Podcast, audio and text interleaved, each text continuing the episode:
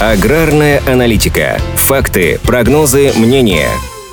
Экспорт сахара из России по итогам текущего сезона может заметно вырасти. Специалисты Института конъюнктуры аграрного рынка считают, что есть все предпосылки преодолеть планку 400 тысяч тонн. По итогам прошлого года поставки российского сахара за рубеж составили 327 тысяч тонн. Эксперты подчеркивают, что отгрузки сахара в последние полтора года осложняются по нескольким причинам. Например, есть трудности с логистикой, особенно из-за низкой пропускной способности железнодорожных отгрузок в направлении Казахстана и Узбекистана. Тем не менее, в эти и другие страны экспорт растет по двум причинам – увеличение производства и выгода при сложившихся ценах на сахар. Казахстан, в принципе, остается лидером по импорту сахара из России. В топ-5 также входят Узбекистан, Киргизия, Таджикистан и Азербайджан. А вот лидерами по ввозу российской меласы, полученной при производстве сахара, стали Турция и Испания. В этом году производство сахара в России по прогнозам должно вырасти. Особенно хорошие виды на урожай сахарной свеклы в регионах Черноземья, Липецкой, Тамбовской и Орловской областях. На начало третьей декады августа в России переработали более миллиона 400 тысяч тонн сахарной свеклы, а к середине августа производство сахара составляло 148 тысяч тонн. В прошлом году к этому времени было только 76 700 тонн. К концу лета задействовано 18 заводов по производству сахара. 14 из них находятся на территории Краснодарского края, два в Липецкой области, еще по одному в Тамбовской области и на Ставрополье. К началу сентября производственные мощности планируется нарастить. Всего за сезон должно быть задействовано более 60 заводов. Аналитики полагают, полагают, что при увеличении производства сахара вряд ли стоит ожидать снижения цен на внутреннем рынке. А вот рост экспорта и даже расширение его географии вполне возможны. Правда, в основном за счет постсоветского пространства. Для такого развития событий есть определенные предпосылки. К 21 августа уже собрано более 200 миллионов 300 тысяч тонн сахарной свеклы, хотя уборка началась только в начале месяца. При этом средняя урожайность составляет около 500 центнеров с гектара, что позволяет экспертам прогнозировать сборы на уровне 45 миллионов тонн. Год назад было около около 44 миллионов тонн. К тому же посевов сахарной свеклы в России ежегодно становится больше. В прошлом году они перевалили за миллион гектаров, миллион 30 тысяч гектаров, а в этом достигли миллиона 50 тысяч гектаров. Есть все шансы получить хороший урожай и рост производства сахара.